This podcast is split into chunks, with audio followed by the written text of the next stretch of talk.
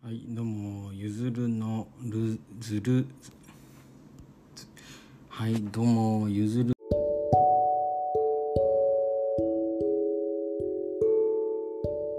ずるずる FM。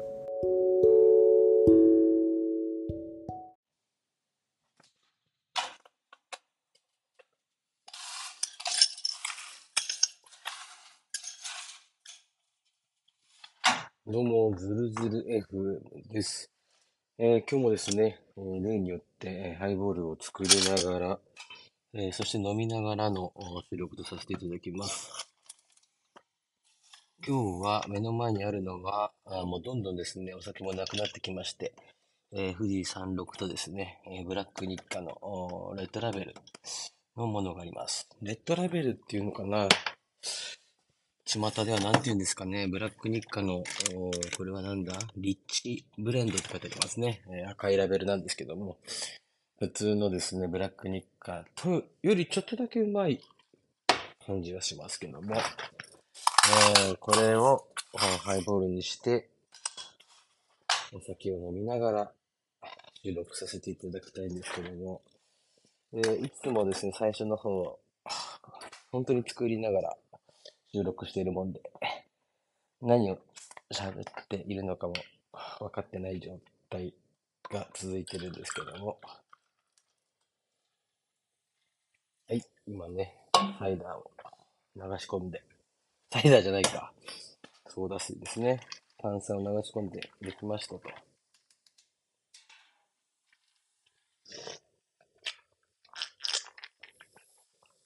で、今日はですね、えー、何の話をしようかと言いますと、えー塩沼良順さんというですね、お坊さんの話をしたいと思います。えー、まあでもこの後の、あの、塩沼良順さんっていうよりかは、まあ、今日のお話は、とんでもない修行、二つの修行をちょっとご紹介したいと思うんですけども、えーその二つの、とんでもないですね、目ん玉が飛び出るぐらいの修行を紹介する前にですね、えー今日はですね、最近買ってよかったものをちょっとシェアさせてください。えーいつもですね、私、えーハイボール飲みながら収録させていただいてるんですけども、あの、普通のですね、え冷蔵庫で作った製氷機、えーの氷を使ってですね、いつも、今日もで、今もですけど、いつもそれ使ってハイボール、えー作って飲んでたんですよ。なんですが、えーなんか、あの、うまそうなハイボールの動画とか見てると必ず出てくるのがですね、あの、丸っこい形の氷、えーロックグラスにですね、えー丸い大きな水晶玉よりちょっと一回りぐらい小さい氷を入れてですね、えー高そうなウイスキーをトクトクトクトクトクって入れてですね、えー飲んでいる、えー何ですか？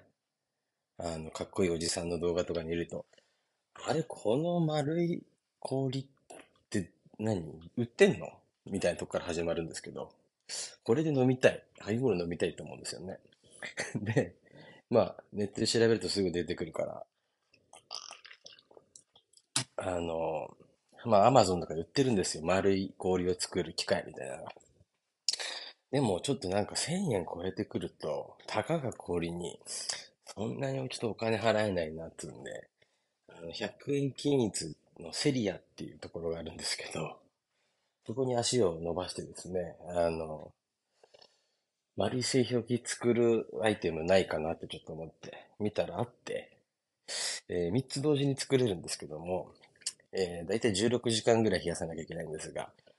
それで丸い氷を作ってみましたと。で、最初半信半疑だったんですけど、本当に綺麗に丸い氷が3つできまして、えー、それをですね、えー今、うちにあるグラスにポンと1個入れて、えーいつものウイスキーをと、ね、プッシュして、ウイスキーを作るんですけど、いざ飲んでみるとね、いいですね。こう、味が丸くなると言いますか。あの、氷の、お何ですか。面積が大きいもんで、あ、氷があ溶けづらいんですよね。で、ずっと冷えた状態が続くというのと、あとは、その氷が溶け出さないので、そのウイスキーの味がちょっと長めに楽しめる、薄くならないっていうところがメリットかなと思いました。えーこれがですね、最近買ってよかったもので、えーウイスキーに、えー合う丸い製氷機のお話で、えーでですね、あとですね、またウイスキーの話になっちゃうんですけど、つい最近ですね、えー僕の友人がですね、なんと会社のですね、部長を格に、えー昇給しまして、えーで、彼とですね、えーご飯を食べたんですよ。池袋で。んで、彼がなんかね、ずっと、その日は、あの、ずるずるさん最近ウイスキー飲んでるから、ちょっと今日バーに連れてってあげるよ、みたいなこと言っていて、え、何？バー？めっちゃ行きたいんだけど、最高じゃん、みたいな話してて。で、一軒目は普通に中華。で、えーご飯で腹ごしらえして、えーじゃあ、お腹もそこそこ、ね、満たされたから、じゃあ、その、バーに行ってみようよ。っていうんで。で、もう一人ね、後輩を連れて、三人でバーに行ったんですよ。で、えーそこはですね、まず入ろうとしたら、あ、マスターに、え、ここ初めてですか？みたいな感じで声かけられるんですね。あの、まあ、身なりもですね、そんなに、お金を持ってる風貌ではないので、おそらくですね、その一元さんだとですね、そのバーで払う料金帯みたいなところで、びっくりしちゃう方もいるらしくて、最初に確認されるらしいんですね。で、僕は初めてだったんですけど、その、なぜかその後輩、一緒に最後に連れてった後輩と、えー部長に昇給した友人、その二人はですね、2回目だというところで、あの、その二人が2回目だからいい、いいでしょうみたいな感じでマスターに誘ってもらったんですね。で、本当に、えーテレ、テレビ、ドラマなんかであるようなバーで、目の前で、えー、何ですか、マスターが、あウイスキーなんかついてくれるんですけど、その前にですね、ここの、僕、入ってマスターの話聞くまで分かんなかったんですけど、入店してマスターの話聞くまで。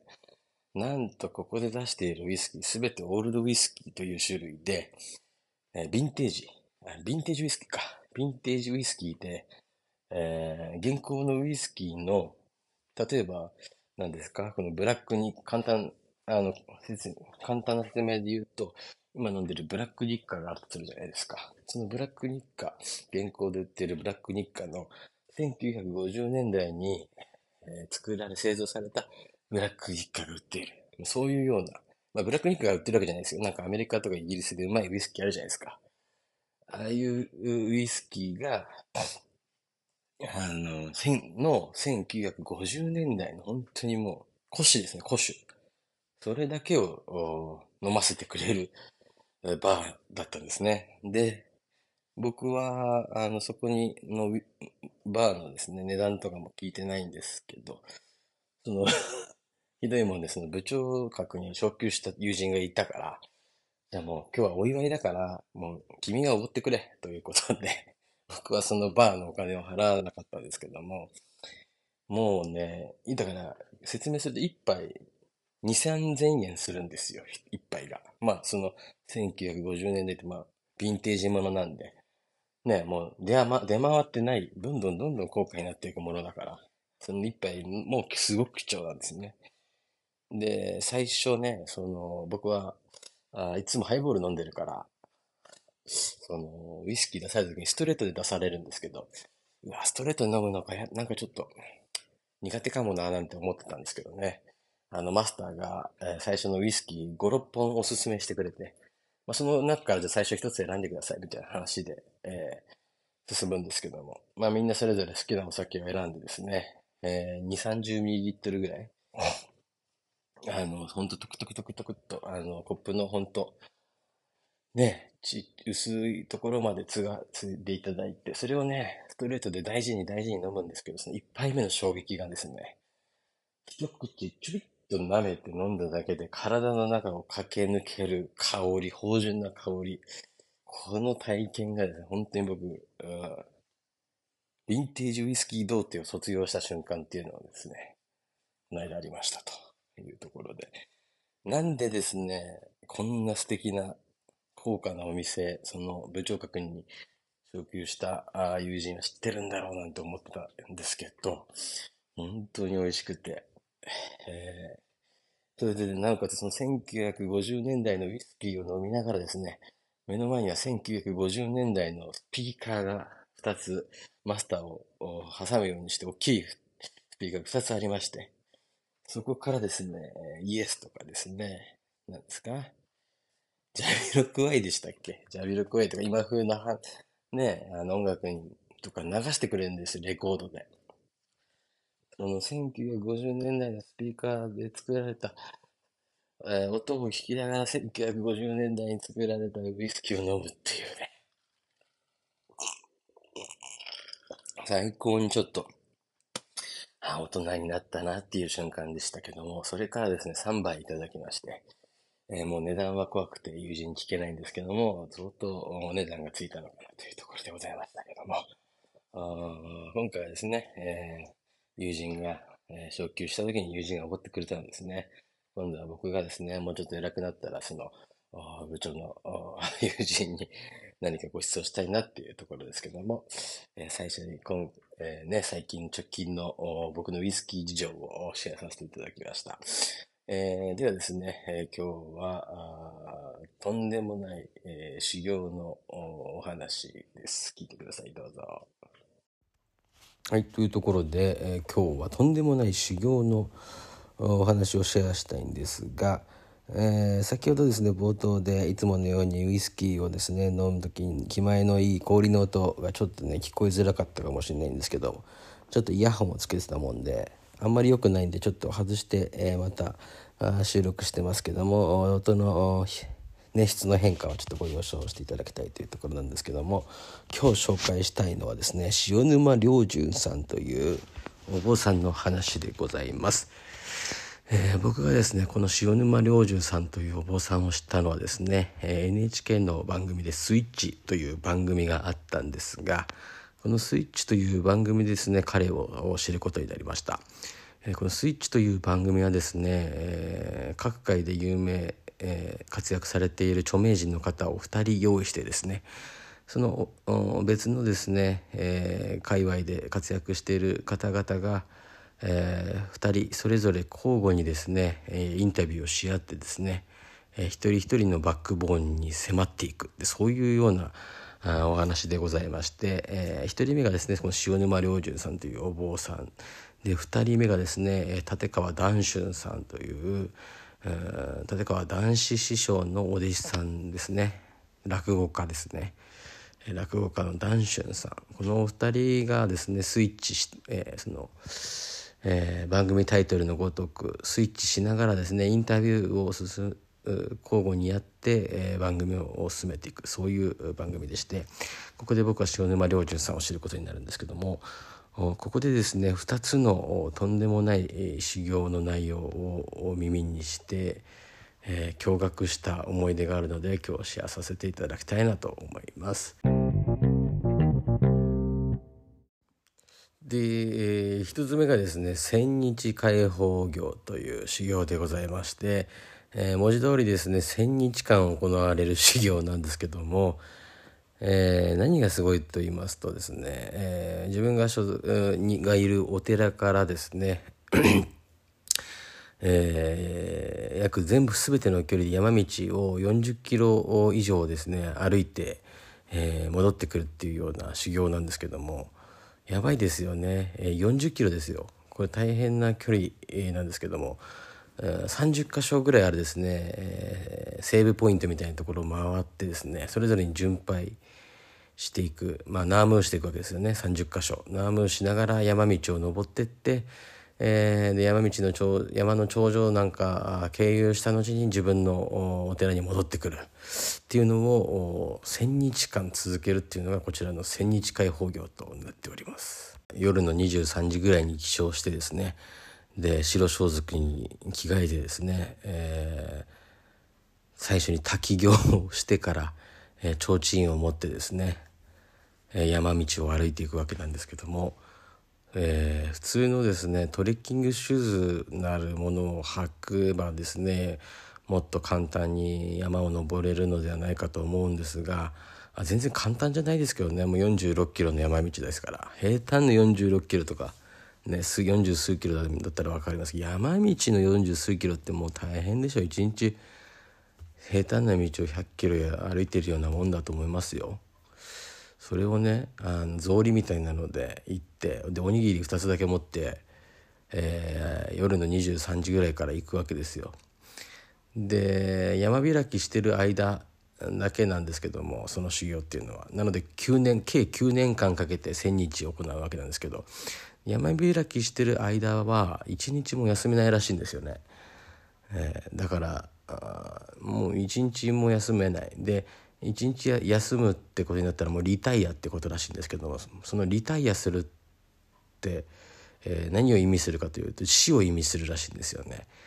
で先ほど右手に提灯を持っておにぎり2つ持って、えー、白装束に草履で山道を登っていくっていうお話をしたんですけどもその時にもう一つ持っていくものが一つありますとそれは何かと言いますと担当を持っていくんですね小刀。でリタイアする時はこれを使って自害する。そういうですねハードな修行。もう今の現代じゃ考えられない修行。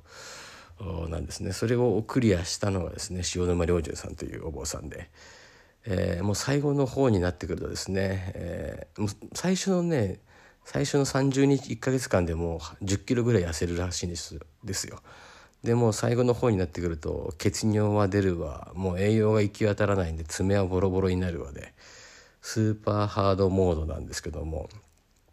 えー、それをクリアされたのが塩沼良十さんというお話で。まず一発目に、えー、ちょっととんでもない修行っていうのがこの千日解放のお話なんですけども。このね、えー、NHK さんの「スイッチ」っていう番組のちょっと悪いところがですねえー、変わる変わるインタビューを行うんですけどもその最初にバックボーンを掘り下げたのがですね塩沼良純さんのお話だったんですよね。だから立川談春さんがこの昔のね修行のお話を聞くわけなんですけどもその後にね談春さんのお話なんですよ。だからねこの千日解放の後の談春さんのお話だからちょっと弱いんですよね。めちゃくちゃ談春さんって本当チケットが取れないぐらい有名な落語家さんなんですけど、まあ、立川談志師匠のちょっと変わった何ですか弟子の育て方みたいなので築地の話とかもあるんですけどちょちょっと弱かったなっていう。もちろんでねその談春さんの小説の金魚とかも結構好きなんですけど塩沼良純さんの後だとなって。もうだってリタイアしたら死ぬ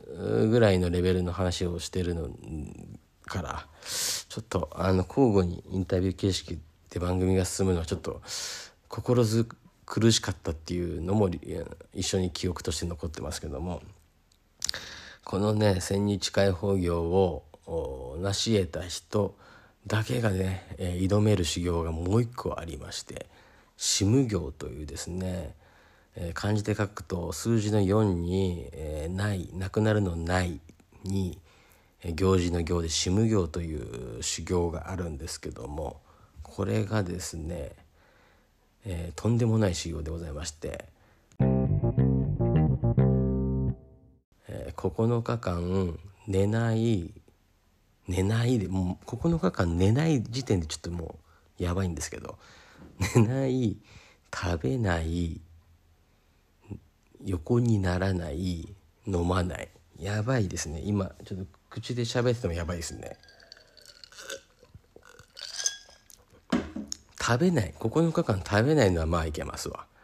飲まないのも飲まないのつらいな9日間、うん、飲まないのもいけるか。うん頑張った。らでもね寝ないのは無理。横にならないのも無理。ね。こここの4つの死無行この4つをやっちゃダメよっていうのを4つクリアしてお経を唱え続けるっていう。こんな辛い行行があるかと修行。これもですねこの塩沼良純さんクリアしてます。クリアっていう言葉もちょっと軽いんですけど。で僕がねその新味業で最も辛いなと思うシーンが一個ありまして。それはですね一回その何日目かにですね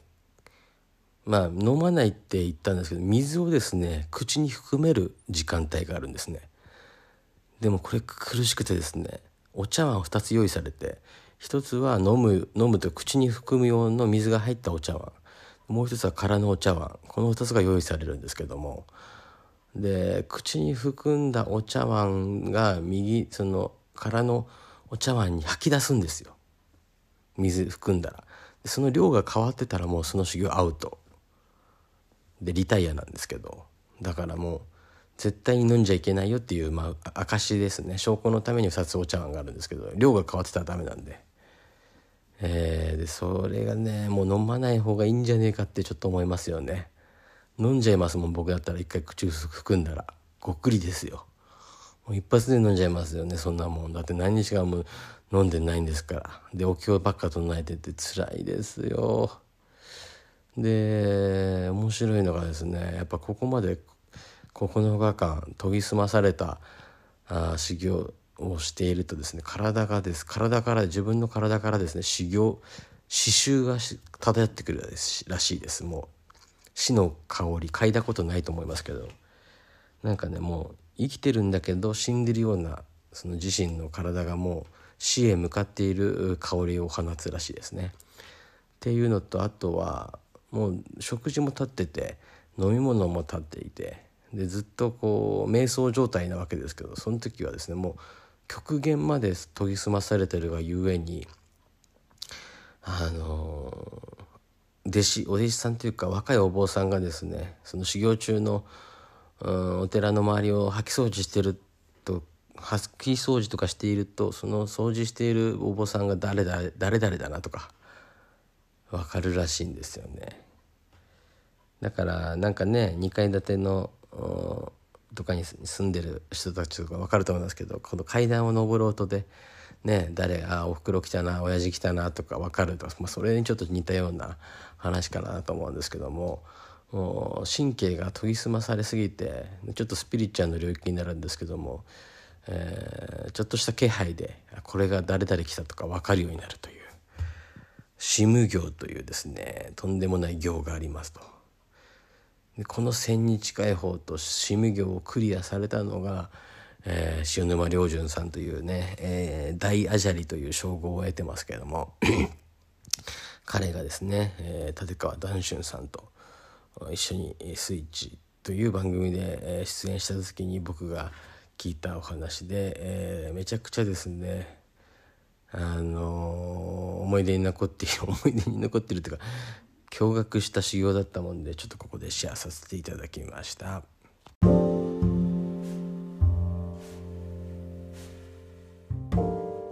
はい、いかがでしたでしょうか？今日はですねとんでもない、えー、目が覚めるぐらいビビる驚愕の修行のお話でございました。えー、ビビりますね本当 ビビるしか言ってないんですけどあのねインドなんかもあるんじゃないの？こういう修行。例えばなんかずっとね手を頭より高いところに上げて、えー、お経を唱えてる人がいるとかね。いやわかんない。なんかそんな人がインドにいた気がするんですけどなんか超そういう超人的なことを成し得る人って余裕でいるんだなって思ったのがこの塩沼良順さんを見てちょっと世界観が広がったところであったので、えー、今日は修行のお話を2つシェアさせていただきました、えー、皆様はですねどんな修行をなさってますか、えー、ありませんか？あのエレベーター乗って、えー、自分の目的する目的とするね階まで行くまでにちょっと息を止めるとかそういうことやってる方いませんか？えー、あるいはですねエレベーターの扉が開くその時までギリギリまで変顔をするとかですねそういうねやってませんかね、えー、僕でだけでしょうか？修行でも何でもないですね。それもチャレンジトライトライですね、えー、そういう修行をするとですねカメハメハが打てるんじゃないかなんて思った時もありましたけどもなんかちょっと感覚が研ぎ澄まされるのであればねえー、まあ、そこまで極端な修行じゃなくてもですねなんかちょっとメディテーションといいますか、まあ、そういう瞑想みたいなのをチャレンジしてですねリフレッシュしたいものですね。あのそんなにだから体がちょっとねボロボロになるまでやらなくてもいいんじゃないかなってちょっと思っちゃったりするんですけど。あとねこれだけは言っておきたいんですけどダンシュンさんの話はちょっと弱かったんですけどダンシュンさんめっちゃ好きなんでっていうか落語を聞いてくださいっていう感じですよ。はい。えー、ということで今日紹介したのは、えー、修行のお話でした。えー、またですね何かお届けしたい話題があればですね。あ ちょっと待ってください。もう修行のお話って言っちゃってるからもうあれですね。オカルトじゃないですね。えっ、となんかもうなんかわかんない。最近のお坊さんの話になっちゃってるからまた次次回からねオカルトの話にしたいな。はい、えー、ということで、えー、またお耳にかかれることを楽しみにしております。皆様のね、えー、お耳に なんかちょっと酔っ払ってきたからちょっとこの辺にしたいと思います。それではズルズル FM でした。バイバーイ。